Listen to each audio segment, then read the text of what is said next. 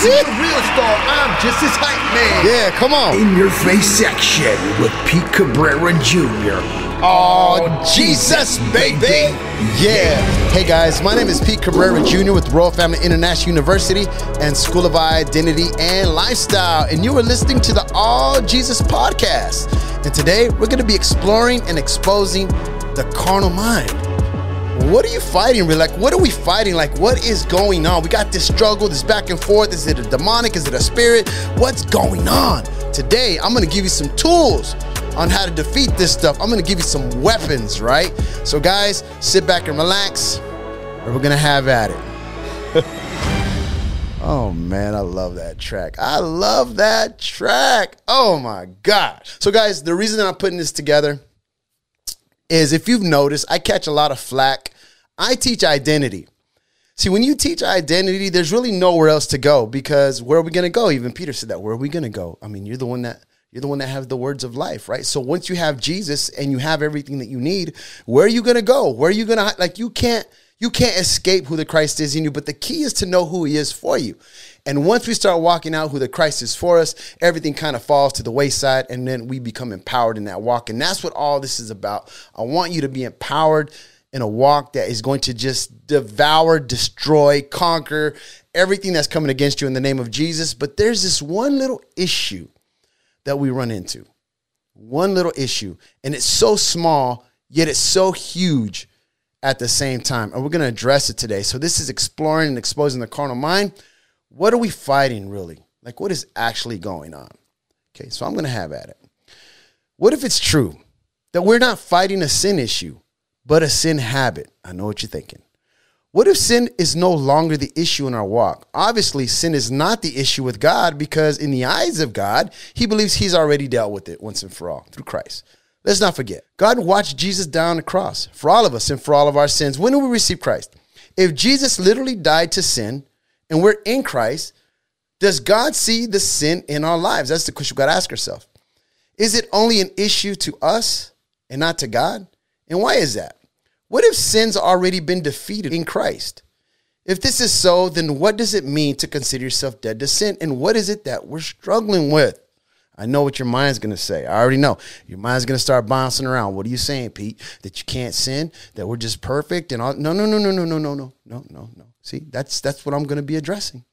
Romans 6:11. Likewise, reckon yourself also to be dead indeed unto sin, but alive unto God through Jesus Christ our Lord. I am not advocating living in sin, nor am I saying we can't commit it. It's wrong. We're not supposed to commit sin. We're not supposed to have these issues. And, and I'm going to be addressing that. Rather, the argument I will be presenting is one that will, will basically settle the score in our minds, right? So the argument that I'm presenting is one that we all battle with when it comes to our walk in Christ. Why is sin reigning in our lives when the power of sin has been destroyed on a cross? You know, this is the thing we all struggle with. Like, if we are really in the Christ and we've really been placed and seated in victory in heavenly places with Christ, what is going on? Hebrews 2:14 through 15. And I quote this scripture all the time because it's one of my favorite quotes because it says a lot.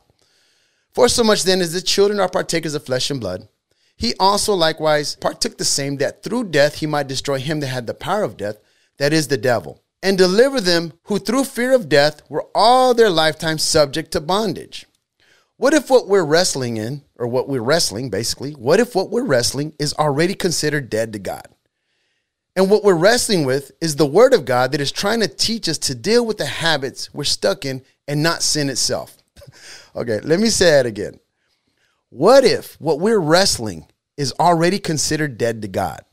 And what we're wrestling with is the word of God that is trying to teach us to deal with the habits that we're stuck in and not sin itself. Is living in sin the same as living in the flesh? This is something that we got to address.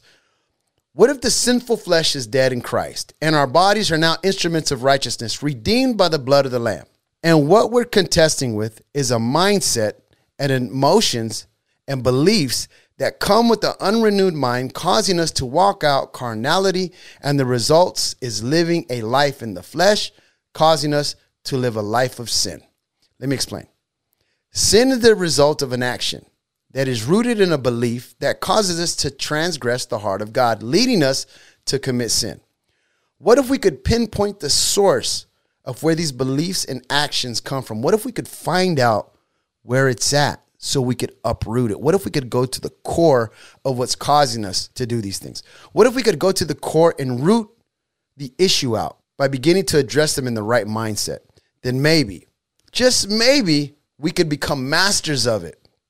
What if we could stop playing the victim and become its master through the one who conquered sin and death? This is this is an interesting question.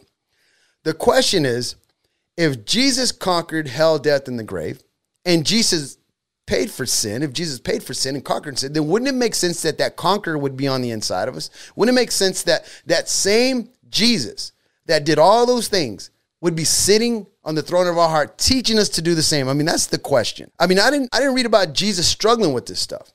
I just didn't see him struggling with it. Now, he was tempted at all points, but I didn't see him struggling. Now, he had issues when he was going to the cross. Sin is no longer the core of who we are. We identify with the seed of righteousness. That is the Christ in us, according to the scriptures, and we do not identify with the seed of error. So, if we identify with Christ, then we have to submit to that reality. But there's going to be a part of you that's not going to want to submit to that, and that's what this whole podcast is about, right? So, 1 Peter 1:23, being born again, not of corruptible seed, but of incorruptible seed by the word of God, which lives and abides forever. And we can all agree that scripture confirms we have all been freed from sin in Christ, meaning we are no longer bound by it or to it. No one will argue that. Everyone will say, you know what, we're freed from sin. Jesus paid for our sins. We're free from all this stuff. But if it's really true that we're free from it, why do we struggle with it? Why are we bound to it? Why do we get tripped up? Why do we fall? Why do, why do these things happen? And I'm going to be addressing that today. I'm going to be giving you some clues through the scriptures and some keys that'll help you walk this stuff out. Romans 6:18. Being then made free from sin, you became the servant of righteousness. So Romans 6:18 confirms that we're all free. We were made free. Made free. You were made that way. You were made. I tell people I was kingdom made. I was made this way. I was made free. I was made righteous. I was made powerful. I was made this way. I was made everything. I was made in a way that God could move through me. That's how I was made. I was kingdom made, made free, made awesome, made powerful, made righteous, made clean, like made that way. That's called the new creation, right? Give this some thought. No one has ever hurt you. Now, hear me out when I say this.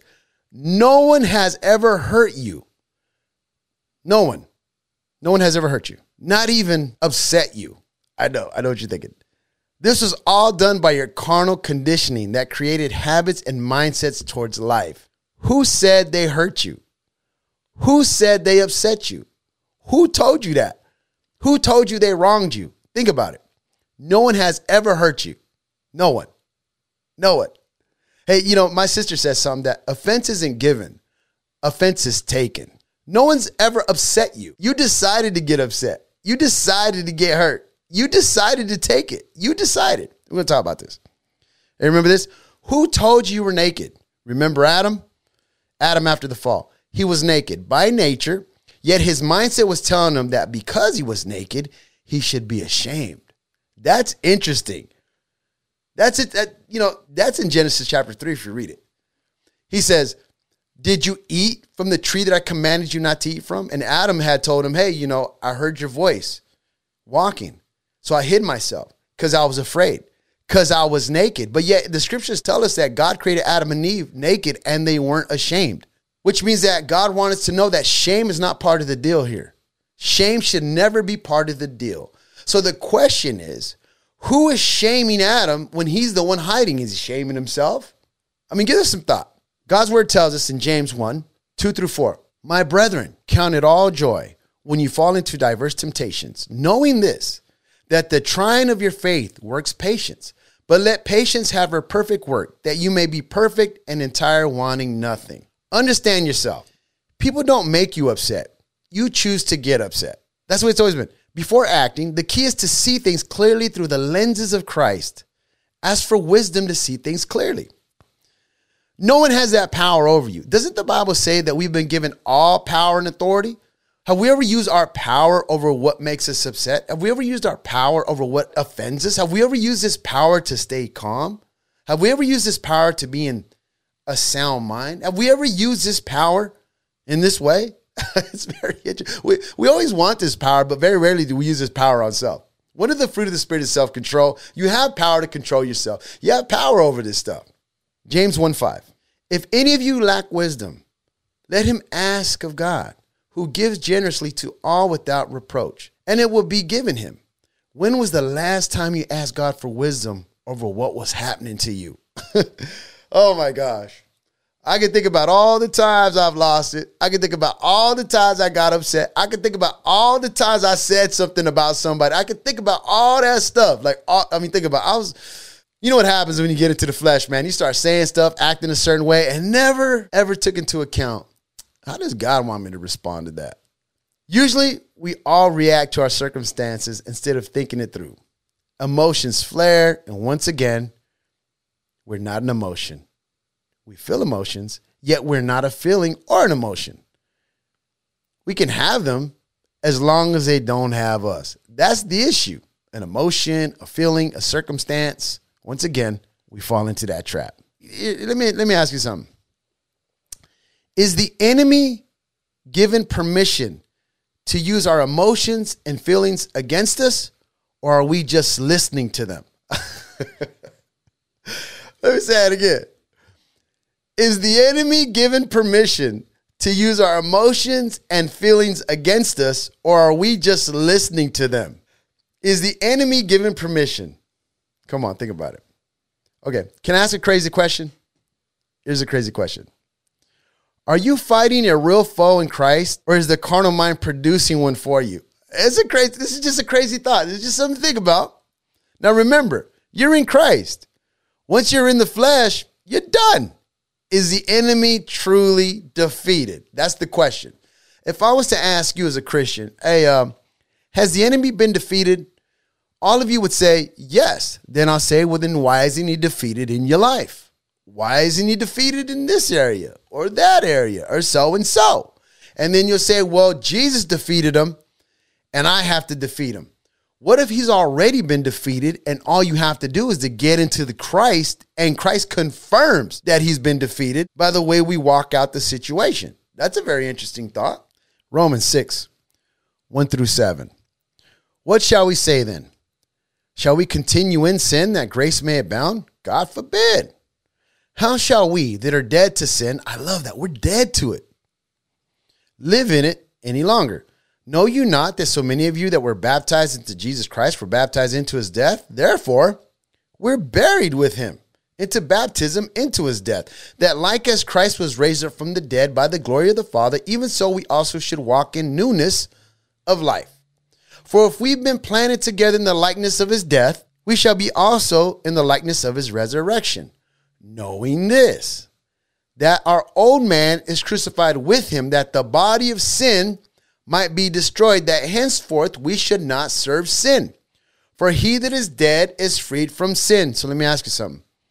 Are you dead? Are you dead in Christ? The Bible says in Colossians 3 3 that you died and your life is hidden in God with Christ. So no one would argue the fact that you're already dead. Have you considered yourself dead? Because I know when God sees you, he believes that that part of you's dead. Sin has no power over you. The enemy has no power over you. None of that has power over you. Now remember, the old man was the man of sin. That's a real person. Because you took on a real look, Jesus didn't fake his death. Jesus literally died. He took on a physical death so you could take on a physical death. Remember, the old man was a man of sin. The devil had power over him and legal right to him. You were one with the man of sin. It was who you were before you gave your life to Jesus. This is why you had to die. You had to be born again as a new creation because it was who you were. You were one with the old man. Look, if you're if you're one the Bible says put off the old man, put on the new. Because the old man's dead, and what he's saying is put off your way of thinking. Put off the way you think according to the old man and put on the new. Because you are the new man in Christ, according to Scripture. Look, Second Corinthians 5 17. Therefore, if any man be in Christ, okay, we're in Christ, he's a new creation. Old things have passed away. Behold, all things have become new. So we become new. Let's pretend for a second. Okay, I'm I'm gonna put it out in a way that you understand. Let's pretend for a second. Let's say that you were married to a violent person and this person beat you physically and you were manipulated, battered, controlled, yada, yada, yada. Let's just say you were raised in a violent home by an abusive father, mother. You know the story, right? So this was your life. And one day, an agent came to your life and said, Hey, I can get you out of that relationship. I can get you out of that circumstance. I can get you out of that reality. But you have to you have to fake your death and we'll create for you a new identity. You know, they do this with the witness protection program, yada, yada, yeah. You know, they kill you off, they say you died, they give you a new ID, witness protection program, and then you go and live somewhere else. So the question is this So, what is it that you're fighting if you're truly free? If you're free, is it a physical attack, a spiritual attack, a mental attack? Like, what is that's going on? Because when you gave your life to Jesus, you didn't fake your death. Okay? It was an actual death. And when you died, you got a new identity. So we can no longer use the past. We can no longer talk about I was beat. I can no longer talk about what happened to the old man because the old man's dead. So I can't use my past to confirm who I am now in Christ because that's been cut off. Old things have passed away, all things have become new and I took on his death according to the scriptures that I just read to you. We died in Christ, so now we have a new life. So this is the mindset. So the question is, what is it that you're fighting if you're truly free? The lies of the enemy, obviously. Let's pretend for a moment that you moved out of one house of pain into a house of love and compassion.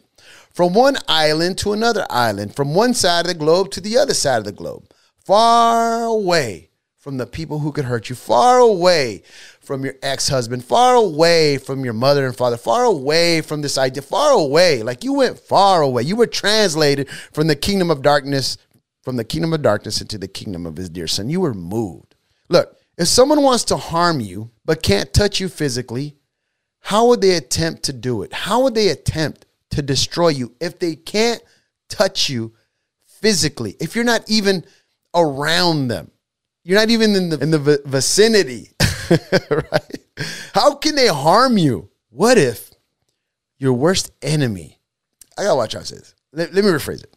What if the person who wants to hurt you knew they couldn't touch you, but they had your phone number and they called you day and night? And now you chose to listen to them and their conversations about what they say about you. What do you think would happen to you if you listened to them? But they knew they couldn't touch you. They knew they couldn't harm you. They knew that you were far away from their grasp. They knew that they were far away from your grip, but they could call you and you would answer the phone. You would literally see the number and answer, knowing that it's the enemy on the other line. What would happen to you? What would your worst enemy say to you? That's another question. What if they knew that the only access they had to you was your mind, then what?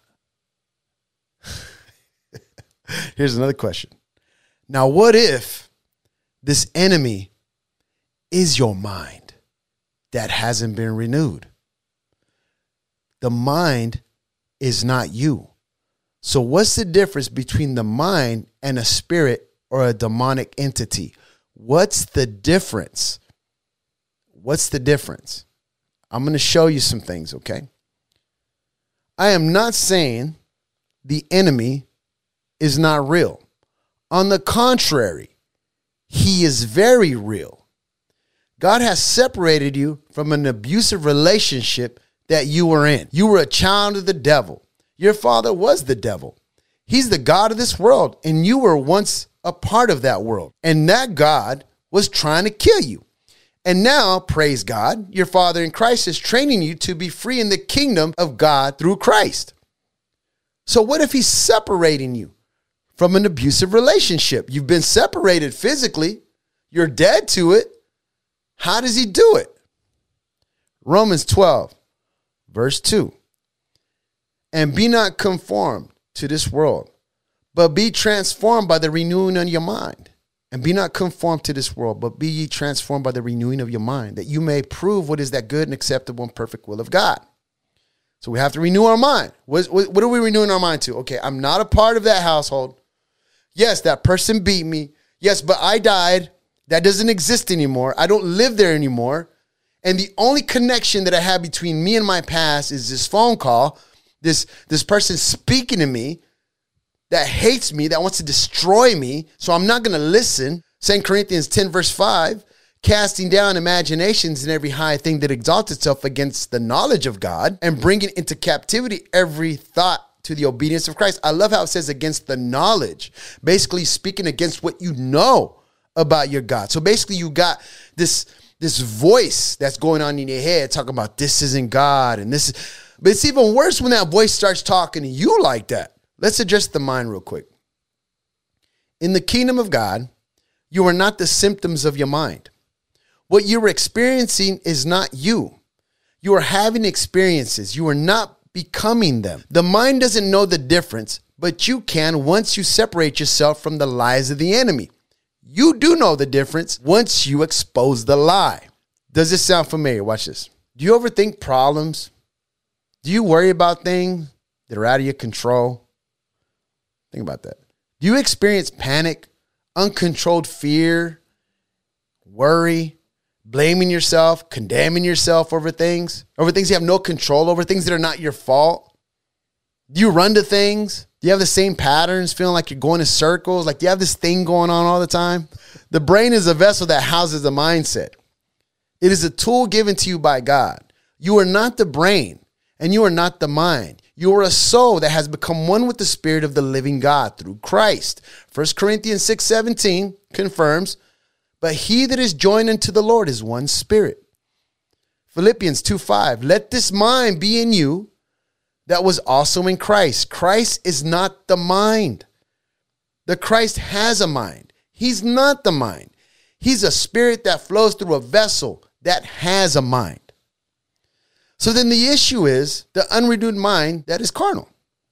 The brain doesn't distinguish whether the action is beneficial or destructive, it just doesn't know the difference.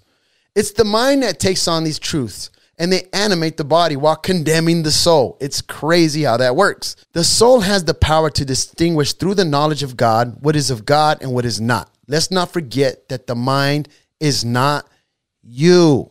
Okay? The mind is not you. You get to scope out your life in Christ. The life you live is the life you have chosen to walk out. Whatever you have right now, whether it be good or bad, it wasn't an accident. You received it. it is truth. You just settled. I tell people, look, the life you have, if your life sucks, it, it, you have the power to change it. So if you're still stuck in the same hole, it's because you don't want to change it. And people will say, well, I don't know how. I don't know what's going on. And once again, once again, it's that voice calling you up. Hey, uh, we want to talk about that. We want to talk about that. The key is to know who you really are, not who your brain or your flesh or your mindset or circumstances has been telling you about who you are. That's the difference. It's sad when you can get friends around you that tell you who you are. You can even have culture telling you who you are. I, I know people that are in church that tell me who I am that they don't even know who they are.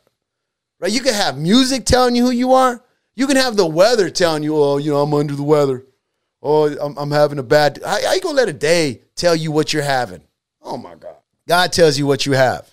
This is why Jesus is the truth, the way, and the life. He alone tells you who you are. Nobody else should tell you who you are. We're being deceived all day long in every area of our lives. The Holy Ghost is training you through the Christ in transforming your walk and life. And the key is to know and understand, and most importantly, submit yourself to the process of how He does it. He's going to train you, He's going to show you how. He's going to show you how to do it. The key is to submit. Submit to the process. A lot of us don't know how to do that. How do you submit to the process? How do you do it? Did you know the Holy Ghost is training you in an area, training you how to think, train you how to see, train you how to believe, training you. What's it training? If in the spirit that's who you are, it's a mindset he's training. Because in the spirit, you're already complete. The mindset has to be renewed to the realities of what's already happened to you in the spirit. James 4 7. Submit yourselves, therefore, to God. Submit to the process. Submit to what he says. Submit to the word. Submit means you got to give up, man. You got to stop fighting. Resist the devil, and he will flee from you. John chapter 1, verse 12. But as many have received him, to them gave he the power to become the sons of God, even to them that believe on his name. This is important. God has given you the power to become the person He created you to be in Christ Jesus. He gave you that power. He gave it to you. Let me read it to you again. But as many as received Him, to them gave He the power to become the sons of God, which means you have the power to become that. But there's something stopping you. There's something holding you back. There's something that keeps you going in circles.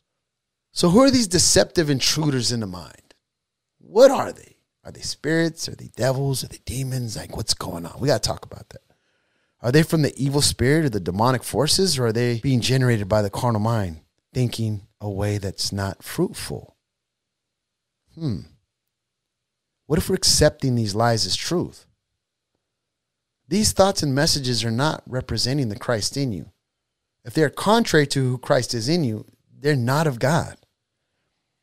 God wants us free from the lies that creates a life of deception. That's what he wants. And that only happens through our thoughts, guys. If you have the spirit of the living God on the inside of you, and it's already confirmed, the Bible says we'll bathe from the heart. So obviously the heart's not the issue now, because the Bible says your heart cried out, Abba Father. That he sent the spirit of his son into your heart, crying out, Abba Father. That's where the seed, that's where the Christ lives, you know, in your heart by faith. So that's what speaks to us in the spirit, tells us who we are.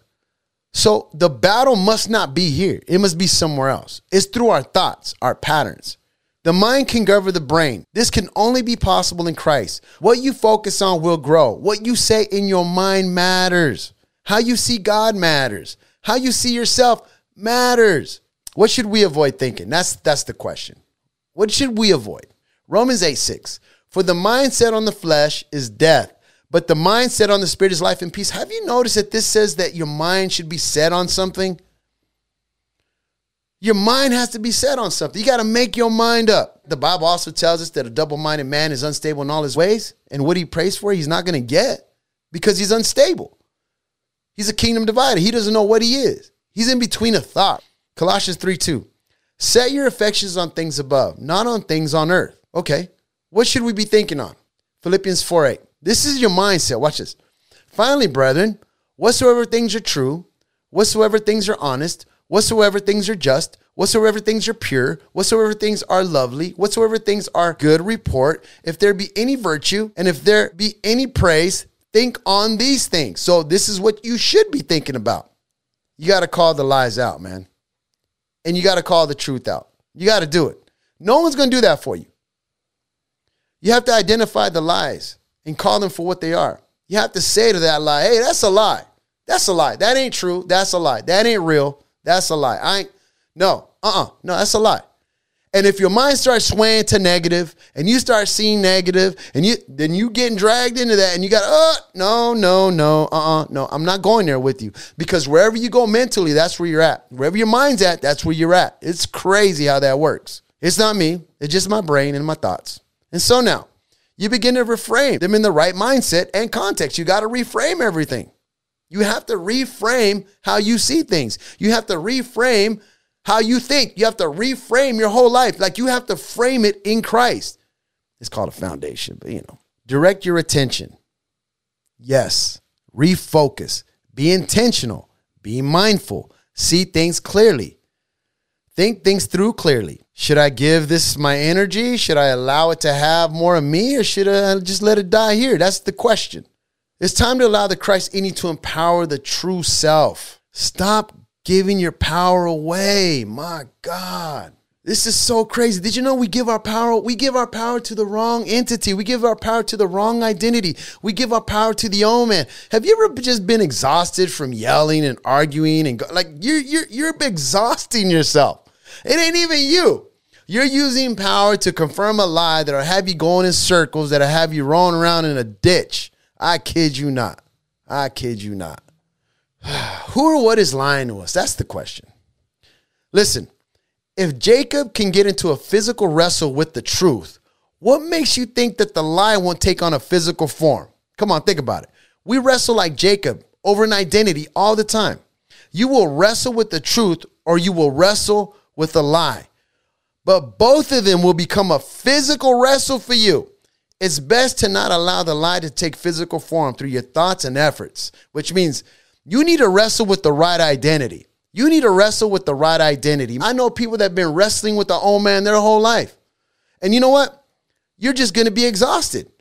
You, you ain't going to win that one because that's a carnal wrestle. And we talk about that. We don't wrestle with flesh and blood. I'll get into that later on. But did you know that you could wrestle with your own man? You could wrestle with somebody else's own man. I could sit in an argument with Katie or someone and wrestle with the old man all day long. For years, we could wrestle over that. We could wrestle over why I don't like you. You could wrestle why I hurt you. We could wrestle all you, you could wrestle with me all we could just get into that wrestle. And no one gets blessed. We should wrestle with the right identity. When you get into that, that carnal conversation and you get into who you are and you start to wrestle with who you are, that wrestle's done because you're going to walk away blessed. You're going to walk away Think about it. What you've been wrestling with? Ephesians 6:12. For we wrestle not against flesh and blood, but against principalities, against powers, against the rulers of darkness of this world, against spiritual wickedness in high places. Where does this wrestle happen? I call this the wrestle with the serpent, the serpent of the mind. He comes in through deception, and that is the only possible way he can invade you is through the mind. Because remember, you were translated from the kingdom of darkness into the kingdom of his dear son, guys. So that means that he comes in through deception, and that is the only possible way that he can come in.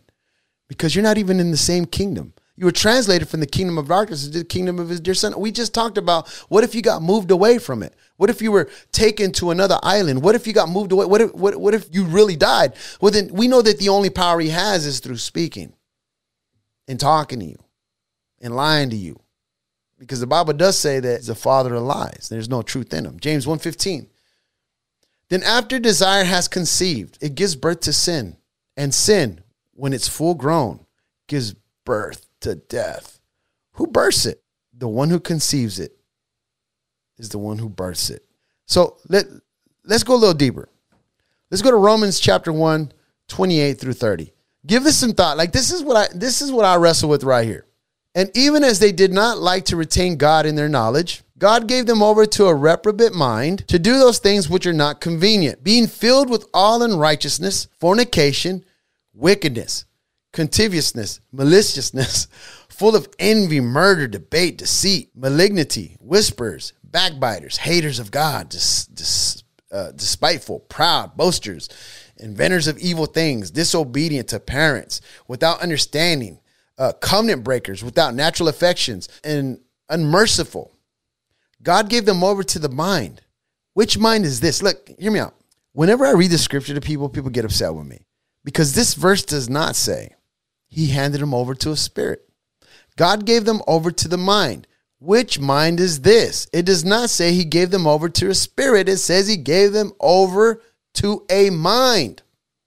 This sounds like the battlefield is in the mind.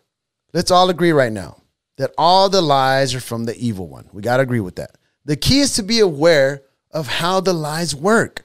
If the truth is a person, then the lies are trying to manifest as a person through you. Think about it. Don't give the lie any opportunity to manifest. Guys, it only works through the mind because you're agreeing with it. That's why you have to renew it. This is why it says cast down every imagination and every high thing. And I'm going to show you what happens when you don't understand this you ain't gonna know how to get out of the rut you're in. You're gonna go in circles your whole Christian walk until you address this. The key is to be aware of how the lie works. Once again, if the truth is a person, then the lies are trying to manifest as a person through you. Don't give the lie an opportunity to manifest. When we recognize the lie, we won't accept none of its manifestations. If the core of it is a lie, then all of its manifestations is a lie. It's all a lie. The minute that you say it's true, it becomes true to you. And now you're going to be in deception and you're not fighting the enemy now. You're living a lie. Big difference. There are a lot of people who are living a lie thinking they're in a spiritual warfare. You're deceived. You're not fighting anything. You believe you're fighting everything. The Bible says that we're in victory. So, what is it that's going on? Self talk's important. God calls it prophecy. What you say about yourself is important. Paul confirms it. Watch this. 1 Corinthians 14 5. I would that you all speak with tongues, but rather that you prophesy. For greater is he that prophesy than he that speaks with tongues, except he interpret, that the church may receive edifying. What does prophesying mean? It means you're speaking what God said over you. That's what prophecy is. The Bible says that God spoke through his prophets. Now he speaks through his son, Jesus Christ. 1 Samuel 10 6 confirms this. Then the Spirit of the Lord will rush upon you, and you will prophesy with them and be turned into another man. This is powerful when you begin to say what God says over your life. The key is to believe it. You begin to speak what God says over your life, over your realities, over your circumstances, over everything that's happening. You speak God's word over it. That's what the power of prophecy is for. This is what it's all about. Look, Proverbs 18 21. The tongue has the power of life and death, and those who love it will eat its fruit. Let me show you how this works. Okay, this is where I'm going to run into some problems with some people, but I mean, it is what it is. Let's address the thoughts that leads to an emotion. Okay, let's do that. So here it is. I'm going to read them all. These are thoughts that you have in your mind. The question is, is it the devil saying it? Is it a spirit saying it? Is it the carnal mind saying it? Where are these thoughts coming from? Where are these words coming from? Where are these beliefs coming from? Where are they rooted? Here's one I'm not good enough. I'm a bad person. I'm so stressed out. I'm going to fail. I really want to go off. I'm pissed. I'm so angry. It's all my fault. It's all their fault. The devil's attacking me. I'm so weak. Nobody likes me. I get what I deserve. You get what you deserve. I'm scared. No one will like me. I don't like anybody. People would tease me. I'm going to tease you. It don't matter. Nothing matters. I'm stupid. I'm not smart enough. I'm lacking God's power. I'm I'm insane. I don't know what's wrong with me. Have you noticed that it takes on an identity? All of these thoughts create an emotion and a feeling. They're called uncomfortable sensations, not a spirit. These are emotions rooted in a thought that you take on as truth. Let me show it to you. They create anxiety, anger, fatigue, sadness, sweating, butterflies, pain in your stomach, cramps, nervousness, all this stuff is created based on the truth that you accept in your mind. So if it's a lie and you accept it as truth, this is the consequence. This is not a spirit. A spirit is not creating this. You're accepting it. You're accepting it. Now, watch this. This is three parts because remember, your spirit, soul, and body. Here we go. It's crazy because it creates all this stuff cravings, fear, emotion, all this stuff starts happening to you. It's all based on what you're thinking about. It's all, it's crazy. Now let's address the response. Now remember, James 115, and, and I'm going to address something to uh, a Fiela over here um, because he's talking about downplaying. I will not downplay what Jesus has said about me. Jesus has said, I have power and authority over the enemy. My Jesus says the enemy has no power over me. My Bible says that I'm not searching out a career, I'm searching out Jesus. I'm searching out truth. My Bible says you will know them by the way they love. That's what my Bible says. My Bible says that they'll come against the truth, they'll be scoffers. You'll know them by their fruit. That's what the Bible says. I'm addressing the mindset that causes people to hate. I'm addressing the mindset that causes people to destroy. I'm addressing the mindset of those that come against the children of God. I'm addressing the mindset that keeps people in fear. I'm addressing the mindset that has people in going in circles. I'm addressing the mindset that keeps people in bondage. And obviously, there's some people that still are stuck in that mindset, and I'm okay with that. And once again, James 1:15 then, when lust or desire has conceived, it brings forth sin. So, whenever we do something that doesn't honor God, regardless of what it is, we're in sin. So, if something tells us that we should say something that contradicts who God is for us, then we're not partnering with the enemy. If I say something evil about someone, I'm not partnering with the devil. If I say something cruel to someone, regardless of how I feel, because once again, I'm not an emotion and I'm not a feeling.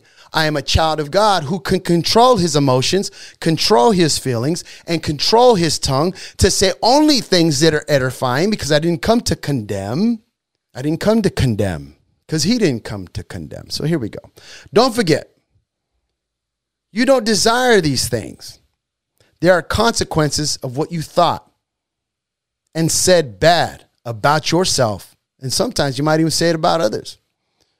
You now have patterns. You have patterns in your mind. You prophesy these thoughts into existence by speaking them over yourself. The sad thing is when you begin to prophesy over somebody else and start beginning to speak those things over other people, which is even more interesting, right? And once again, it brings forth death. Now, they that are manifesting, watch. Now they're manifesting. You have been taken captive by these emotions that are not you. Perfect example of what's happening right now. You have been taken captive by these emotions that are not you and causing you to do something outside of the character of Christ. And the feelings and emotions are not you. They're not. The feelings and emotions now have you, causing you to tread underfoot everything that Christ has done for everyone around you. It's the craziest thing. And now you're going for a ride. Now you're going on an emotional ride. You're feeling anger. You're feeling all these things. You're feeling all kinds of things inside you that are. This is what this whole podcast is about. This whole podcast is about giving yourself over to a feeling, giving yourself over to an emotion. How about we give ourselves to Jesus? How about we give ourselves to mercy? How about we give our? How about we trust God enough to say, "Hey, God, I trust you because I love you." And I'm not well enough because my mind is not big enough to understand what you're doing in everybody else's life. And I can't judge the heart of anybody. And so instead of allowing my emotions to speak for me, I'll allow the Spirit to speak and I will bless them and love them instead of curse them. Because I think Jesus said that, right? So let me read this again. Now let's address the response. Now remember, James 1:15. Then when lust or desires has conceived, it brings forth sin. And sin, when it is finished, brings forth death. Don't forget, you don't desire these things. They are the consequences of what you thought and said bad about yourself or maybe others. You now have patterns with the lie. And basically, you've partnered with the lie, not with God's truth. You prophesied these thoughts into existence by speaking them out loud over yourself and over, over other people. Respond to these feelings. Let's, let's talk about the responses to these feelings. The responses to these feelings and emotions, when not put in check, are these this is what happens when you don't put your mind in check, when you don't put your feelings in check. This is what happens to you. And this is how you know someone's living in the flesh. They make up excuses, depression, fighting, arguing, debating, causing issues, smoking, drinking, hiding. Here's another one being cruel, being mean, being uncompassionate, talking trash. All this stuff means that you've responded to a thought that created emotion that shook you and made you do something that was out of the character of Christ. We got to stop making excuses. So here we go. It now has taken on a physical reality that you chose to walk out. You did that. No one did that. I can't make anybody respond rudely. I can't make anybody act a certain way. That is not up to me. That is up to the other person or any anyone else. Like they get to choose how they're going to respond. Either they're going to respond in the Christ or they're going to respond carnal. And by the way they respond, they reveal themselves. That's what it's all about. The Holy Ghost is teaching you who the Christ is in you through it all. Our role in it all is to trust and to respond out of the right mindset and out of the right spirit.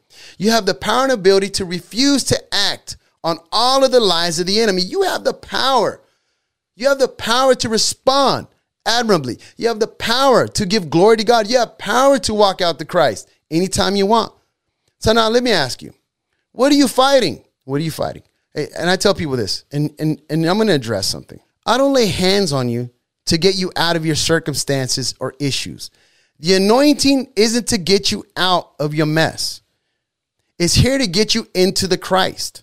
I can't cast you out of the flesh or out of your stinking thinking. No one can. No one can cast you out of what you're not willing to die to in Christ. If you're not willing to die to anger, if you're not willing to die to hate, if you're not willing to die to the demonic, I can't get you out of it because you're choosing to partner with it. It's dead. The power of the anointing and of the Holy Ghost is to teach you how to become a child of God who can walk out of every situation in life admirably and in power. I teach identity, and his name is Jesus the Christ. We bring honor and glory to God by allowing the Christ in us to manifest in every situation and circumstance, even now. God empowers you to walk out of your own mess through the Christ. Most of the issues you need to be delivered from, you create yourself by getting into the flesh. God will not deliver you from your own lies. That would mean He didn't place you in truth already. God is totally convinced that you are already in the truth spiritually. You got out spiritually. Now it's up to you to get out mentally by renewing your mind to the truth. The anointing doesn't do that for you, it does it through you. You partner with God. That's what it's all about. The problems that we struggle with in our walks is that we haven't renewed our mind. We walk out carnal Christianity. We think that we can respond to people the way we used to respond and we're not supposed to. The Bible says that if you're my disciples, they will know you're my disciples by the way that you love one another. And I love that there's two houses that they talk about the house of Hillel and the house of Shammai. And they didn't always agree with one another. They didn't always agree with one another. And it's okay. So it's okay not to agree with one another. But if you lose the character of Christ in the midst of what you don't agree on, you've already lost. You've proven that you're not mature enough to have a debate in the right spirit. And remember, the Spirit of Christ loves correction and it loves to search out truth because that's what it is. When we get into the flesh, we no longer listen to truth. We no longer listen to reason. We no longer do that. We now defend, we fight, and we get carnal and we get in that arena, and nothing will get handled there. Issues live there, hurt lives there, pain, and all those things. So Here's the beautiful thing about those who are wondering. People ask me this, and for those who are wondering, because you know people come on here and they just people just assume they know what I believe. So here's what I do believe.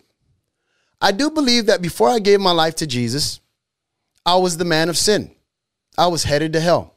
I was carnal. I was manifesting death. I was speaking death. That's who I was. My father was the devil. I was a part of the God of this world. Everything in me was going to hell. All of everything that I was was going into the fire because of what was on the inside of me. The Bible says that I was born of corruptible seed. And the Bible says that we were all dead in Adam. So everyone before Adam was going into the pit according to that word because they didn't have Jesus in them to save them. So my identity was a child of the devil. I believe that. That's what scripture says. Even Jesus confirms your father's the devil. He was a liar since the beginning, and he was a murderer since the beginning. So we know that. So my identity was that of a devil. No one will argue that before I gave my life to Christ, I was a devil. We were all devils. John 6, verse 7, he says, Didn't I choose uh, 12 of you, and one of you is a devil? So a devil is what I was because I wasn't Christ like. I wasn't in Christ. I wasn't born of God. So if I wasn't born of God, and there's only two spirits, there's the seed of error and the spirit of truth. So the error is the antichrist spirit that's not of God. So my whole identity was that of the enemy. I was manifesting my father, and my father was the devil. Jesus said, If you've seen me, you've seen the Father, because the spirit that was in him. So before I came to Christ, I said, If you've seen me, you've seen my father, and my father was the devil. So when I gave my life to Jesus, that that was inside of me, it wasn't cast out of me. It was destroyed by fire, the Bible says, because even John confirms that there'll be one who comes who won't just baptize you with the Holy Ghost, but also with fire and he's coming with a consuming fire. So when I receive Christ, the Bible says that that I will be filled with all the fullness of God. So when the Christ comes inside of me, it moves into my heart and into my vessel. The Bible says that my body becomes a temple of God. And so that means that the Holy Spirit moves in. And so then the fire lives on the inside of me, which confirms that the old man was not cast out. According to the scriptures, the old man's dead. He was destroyed. The question was what destroyed that nature on the inside of me? And the Bible tells me that it was the all consuming fire that moved into me. So the old man inside of me didn't get cast out. The old man inside of me got torched up by the Spirit of the living God, who is fire with that understanding that there's a fire inside of me and that I'm born again and that I am all that Christ says I am and that I'm free, then the enemy's only tactic against me is to convince me that I'm not free, to convince me that he can have me, to convince me that he can destroy me, to convince me that he can possess me, to convince. So he's just going to convince me all day long of the lie. And once again, this whole podcast is don't listen to the lie, listen to the truth. So listen to God. Did God say that he owns you? Did God say that you were purchased with a price? Did God say that that your body's not your own? That it was paid for with a price? Does it also say that we are in Christ and that Christ is in us? Does our Bible also tell us that our life is hidden with God? So is our life hidden in God with Christ? So our whole life is in God and in Christ. And then Jesus said that there's no sin in him. That's what he says. So that means that if Christ says there's no sin in him, then there's no demons in him either. And so if there's no demons in him and there's no sins in him and I live in him, then within the, the normal response would be, well, if my whole life is in him, then I don't have demons in me because I'm in him. Now I can act like a devil. I can act like a demon. I can respond like one, just like people get mad and they get in the flesh and they start treating you a certain way and being mean and rude and disrespectful and carnal. Then that person is acting like one. It doesn't mean he has one. It just means that he forgot who Christ is. And even Paul said, For you have not so learned Christ. So then the key is not that you have a devil. The thing is that you're acting like one and you need to remember that you're not one because once again, First Corinthians chapter 6 confirms, verse 9, he says that be not deceived. And such were some of you. You were those things, but now you are clean. You are now. Now you're everything that Christ says you are through the Spirit. That's uh, 1 Corinthians chapter 6, verse 9.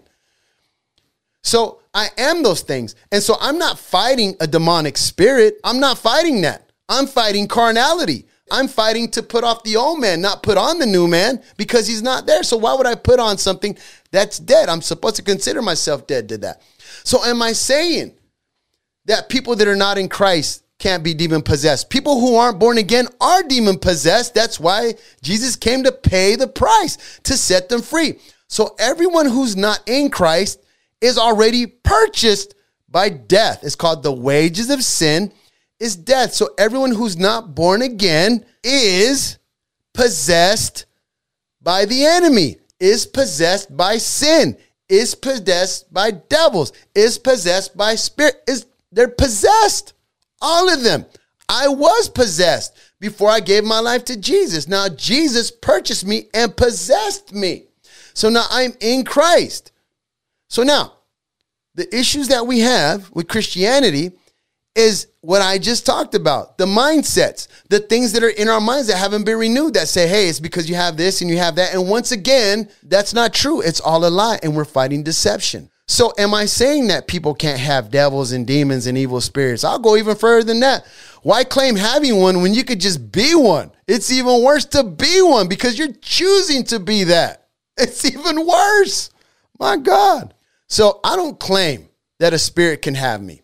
You'll never hear that a spirit, I wouldn't give the enemy permission uh, just to even suggest that I can have one. It's crazy. Because God Himself, Christ Himself, would never say He could have one. That was the temptation. The temptation was to submit that He could have sin, to submit that He would listen, to submit what the devil said. That's why in Matthew chapter 4, He was led into the desert to be tempted of the devil. And guess what He did? He resisted. He never agreed with them. God would never say that you have sickness and disease. He would never say that to you if you're in Christ because you're in Christ. That doesn't mean that physically you won't experience these things. What I'm saying is that that's a physical reality, but we get our reality from the spirit. And in the spirit, I'm free. And in the spirit, I'm in Christ. And in spirit, I have power. And so when people get mad at me, and I tell people, I had this talk the other day. Look, I had a phone call from from Sean Hurley. I'm going to say his name. I don't usually drop names, but I love Sean. Sean Hurley called me when I was in camp. And he said, "Hey man," and this is what he said verbatim. This is what he said to me and and I'm saying this with all honor because I love the guy. This is nothing bad. It's just this is this was the answer. You know, he said, "Hey, you know, I know what you believe and I know what you teach, but I'm seeing some manifestations that kind of contradict what it is you're saying and I, what what I'm saying." And I said, "Well, I'm not saying that they're not struggling with this stuff. I'm not saying that. Look, this is how deception works. If you believe something, it's true for you. Period." So if someone comes to me that's a Christian and believes they have an evil spirit, I won't be able to convince them otherwise because that's deception. Deception is they believe it already. So you can't coach someone out of deception. You can't convince someone because that's called deception. So if someone believes, a Christian who's born again, that they have an evil spirit on the inside of them, they've already been given over to that and they already believe that because they forgot the knowledge of who God is for them. I just read that to you earlier. So now they're handed over to that reprobate mind and they really believe that. So that means they're going to manifest everything that they believe to be true for them. Now, I'm not saying it's not true for them. What I'm saying is that doesn't have to be my truth. That's their truth. So if they come to me and they believe that they've been attacked by a demon, they have devils and demons and evil spirits, and yeah, that's because that's where they're at. But where they're at doesn't determine where Jesus is. It's just showing where they're at. So if that's where they're at, the answer is to bring them over to where Christ is, and Christ is always free. Always. So I would tell them, hey, because you believe that and that's true for you, come here. I will lay hands on you, and people know this. If people come up to me and say, I have a devil or demon, I'll lay hands on them and be like, in the name of Jesus, come out. Anybody who deals with me knows that. I would never say don't lay hands on them. I would never say don't cast out devils out of them. I always tell people you fight the devil to the death. You say, I cannot have you. I will not have you. I don't want you. Get away from me. You ain't. That's the answer. That's the answer. But then we have other guys that walk around talk about, no, you can have that. You're not my God. You don't say what I can have. Jesus says what I can have. No one says what I can have. He says what I can have. And I stand on what he says. Your circumstances don't say where I'm at. Your issues don't speak for me. The devil is very real. The demonic is very real. I would never say it's not. But let's not forget Christ has power over what we call the demonic. There's no, you can't escape that fact. So the issue is not whether the enemy has power or not. The issue is why are we giving the enemy power when the Bible tells us he has none? But once again, we give it to him. So that means that he's getting his power from somewhere. And it's not from God because he stripped him of all power. So who's the one giving the enemy power if God stripped him of all his power? Once again, it's the Christians who believe they have power. And if they believe that it has power, they will submit to that power because they're saying that power is greater than the power that's in them. The question isn't whether a Christian can have one. Because you can believe you can have whatever you want. That's why the Bible says, as a man believes in his heart. The question is, should a Christian believe he can have one or should he believe he can't? That's the question you should be asking.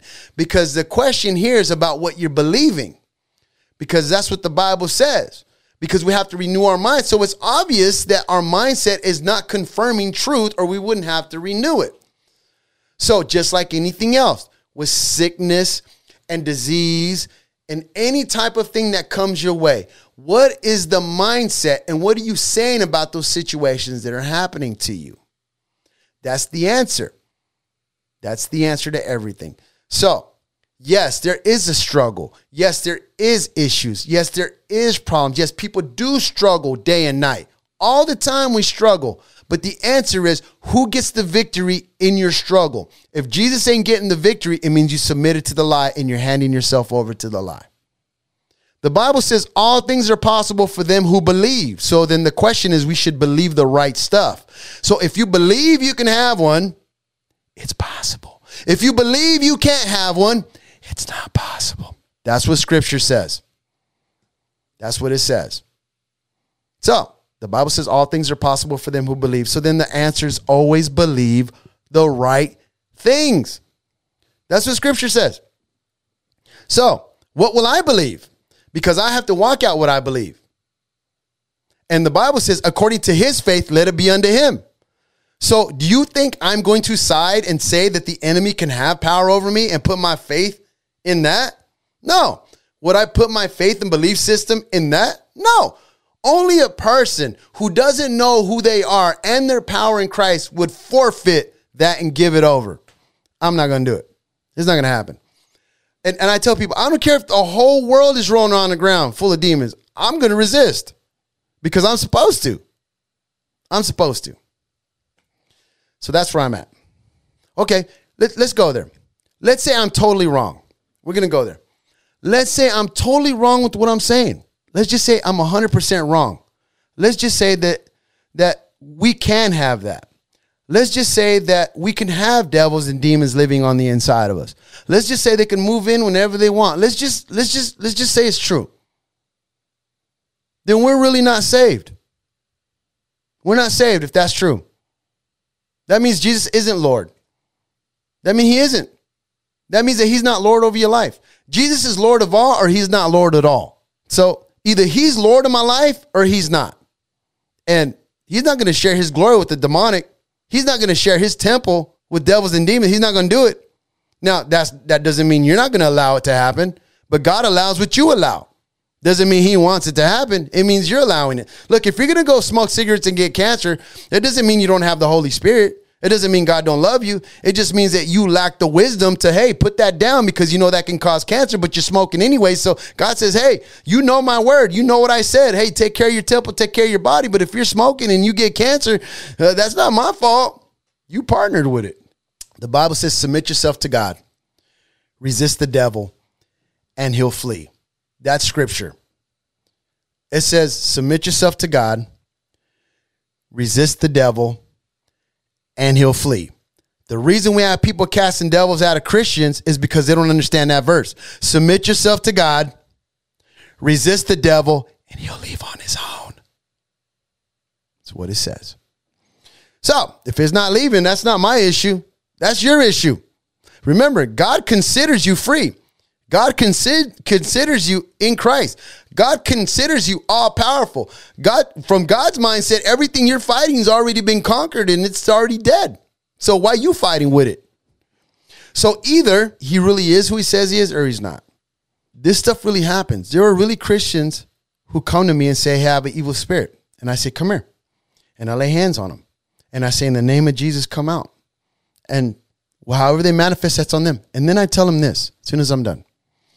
In the name of Jesus, a spirit will never, ever have legal right to enter you ever again. And if he tries to, he's lying to you because we're confirming that he can never enter you again, ever, because it's by his spirit that you be strengthened by his spirit in the inner man. Not by your thoughts, your ideas, or what you think or feel. It's his spirit that confirms the word. So according to his word. No, in Jesus' name, it can never come back. And if it tries to come back, it's just lying to you because it's a deceiving spirit. It's a lying spirit. It's going to lie to you that it lives inside of you. But Jesus always confirms that he's the one that lives on the inside of you. He's the one that says he lives in your heart by faith. So you have to believe that he's in there. Don't believe that the other one's in there because you're going to start manifesting what you believe. And so the key is to always remember resist Resist, resist. That's the key to everything. Resist. See, we don't teach people, to resist. And you know what? What ends up happening is that Christians, they go through everything that I just read, the issues, the, the, the fear, the anxiety. And I just talked to you about the mindset behind it and the emotions and all, how all this, this, how all this conceives and how it comes to life and how it becomes real. Because we let it grow. We let it grow. We let it get to that point. We could put a stop to it at any time. You can literally tell the devil, shut your mouth. You can literally not listen. You can literally walk away. You can literally put your eyes on Jesus and take your eyes off the demonic, like in two seconds. And Paul even said, I think myself happy. So stop thinking that way. Think happy. Think according to the word of God. Think about who God is for you. Embrace that. Don't let it go. Don't let it go for nothing. Hold on to it. Don't let no one take it from you because the enemy came to steal the word from you. He came to take his truth from you. That's what he's trying to do. The Bible says that the one who deceived them was cast into the lake of fire. It doesn't say the one who possessed them because that letter was written to the church. That's in Revelation. If it's written to Revelation, it's written to the people of the church. It's the one who deceived them, not the one who possessed them. Couldn't possess them because we're the church. How can you possess the church? We're the body of Christ, for Christ's sake. You can believe whatever you want. Seriously. But for those that I'm going to train, I'm going to teach them to resist. I'm going to teach them to stand against. We're not going to listen to the lies of the enemy. No. Because then what'll happen is you'll have a group of people that'll come to you every week and they'll want your anointing to set them free. But that's not why the anointing was given to me. The anointing wasn't given to me to set you free. The anointing was given to me so I could teach you how to walk in the anointing that sets you free. That's what it's about. The anointing is there to teach you how to stay free. That's what it's for. The anointing doesn't set you free because you're already free. That's why you got the anointing. That's why you got the anointing because you're free. Only free people have the anointing, not slaves, because the anointing is freedom. The anointing is health. The anointing is that's that's the, the anointing that breaks the yoke. Because once you have the anointing, it's all broken. The yoke is off. Now it doesn't mean you can't put it back on. It just means you're choosing to. But please don't don't don't think that I'm a man who's to lay hands on you and manifest a reality for you. That only happens through a walk. That happens through a process. There's no escaping the process. People don't want to suffer. People don't want to struggle. They want me to lay hands on them and just knock everything off of them. Like, what, why were you given power then? So you want my Jesus that's inside of me to work for you, but you have the same Jesus inside of you, but you want my Jesus to do what your Jesus can do. What's going on? The only difference is I'm listening to the Jesus on the inside of me and you're not. It's the same thing. And so I tell people, and, don't misunderstand me. I know people are suffering. I know people are hurting. I know people are struggling. This is the answer. The answer is who Christ is for you. It's not about who the devil is for you. What did he ever do for you? You think I'm going to give him some room? I give him no room. He can shut up. I don't give no place to him. Hey, you can be quiet. I ain't trying to hear you. You a liar. Why would I even listen to you? Why would I even pay attention to you? It makes no sense. You got nothing good for me. And I tell people that. I'm not laying hands on you to get this stuff off of you. I'm laying hands on you to confirm what's already on the inside of you so you could shake this stuff off of you. That's called maturity. Maturity. Look, read your Bibles. People didn't escape death. They had chances to escape death. They wouldn't do it. They weren't, they weren't set free from their circumstances because they knew who Jesus was for them in their circumstances. A lot of us, we don't want to go through stuff. I'm telling you, we don't want to go through stuff. We have to learn. We got to get some backbone. We got to get strong, man. Who are you? The Bible says he's looking for a man to show himself strong in. He wants a pure vessel, which means even your thoughts have to be pure. You can't be thinking you can have that. Come on. What if I start thinking that I can have a cigarette? What do you think is going to happen? If I start thinking, hey, I can have a cigarette, Here's one. Hey, I I I can have some crack. Hey, I can have I, I can have some. What happens when I start thinking that I can have something? Come on. What's the worst thing you could think you can have? A devil, a demon. Uh, that's the worst thing you could think you can have, and that's what you want to think about. You want to think about you whether you can have that or not. Really? How about you just say no? I can't have that. Why? Because I want to honor God. Hey, you want a cigarette? No, I can't have that. Why? Because I want to honor God. Hey, you want to go get drunk? No, I can't do that. Why? Because I want to honor God. See, you think I'm going to be like, yeah, I can have a devil? Come on, man. We got to start with the little stuff. Come on, man. So I love you guys, man. And when I talk like this, is because I'm coming against the lie. I'm not coming against you or your doctrine. I'm, I'm coming against the lie that's keeping us from walking out who we are in the Christ. And if if this isn't true, if if this doesn't work, I mean, sheesh. What are we doing? We were put on earth to fight devils and demons our entire life. Really? Really? I didn't see Jesus doing that. I didn't see Jesus doing that. No, I don't see what I don't see Jesus doing the things that half the Christians do. I just don't see it's not there. I don't see it. I'm sorry. I don't.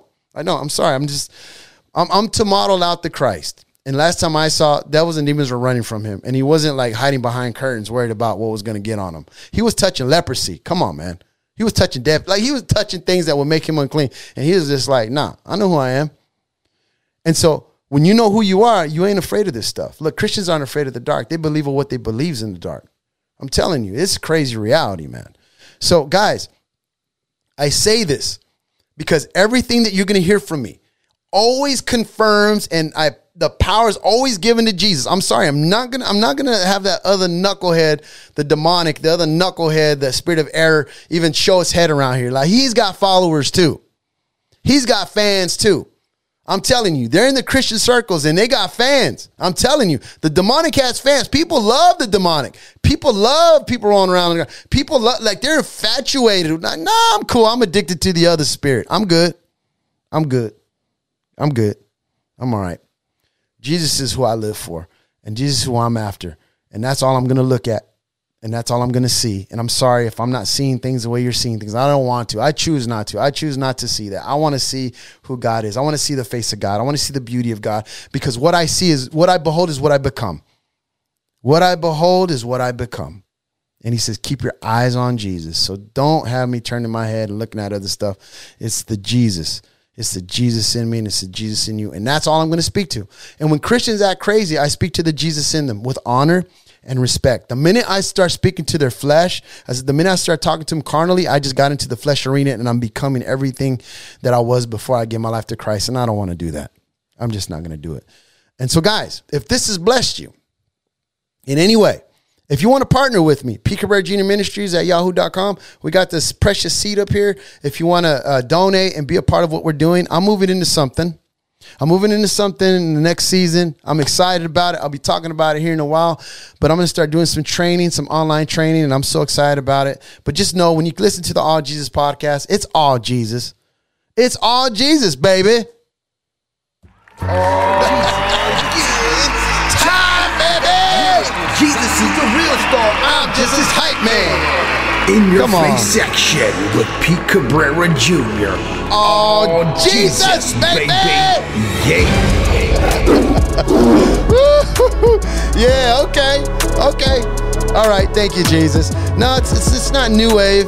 It's gospel, it's Bible, it's in there. You just got to read it. It's all there, guys. Read it, it's in the Bible. If you pick up your Bible and read it, you would see that half the stuff, if not all the stuff I talk about, is who we are in the Christ. And I just thank you, Jesus. I thank you for who you are, Lord God. Thank you, Father, in the name of Jesus. Thank for everybody who's listening. If this has blessed you, if this blessed you, share it with somebody. And if it hasn't, just don't listen to it. Block me, get rid of me, whatever, right? I tell people you can listen to me if you want to or you don't. It's okay. I'm just going to do what God has called me to do. I'm not trying to create fans. I'm not trying to create a following. I'm just trying to feed God's sheep. And I want you guys to be better than I ever was. And that's why I'm here. I'm not here for me. I'm here for you. So, guys, in the name of Jesus, I love you guys. Uh, www.royalfamilyinternational.com. Uh, Google the All Jesus podcast. I'm on every platform. It's totally free. It costs you nothing. Guys, I love you guys in the name of Jesus. So, be blessed. Be blessed be blessed.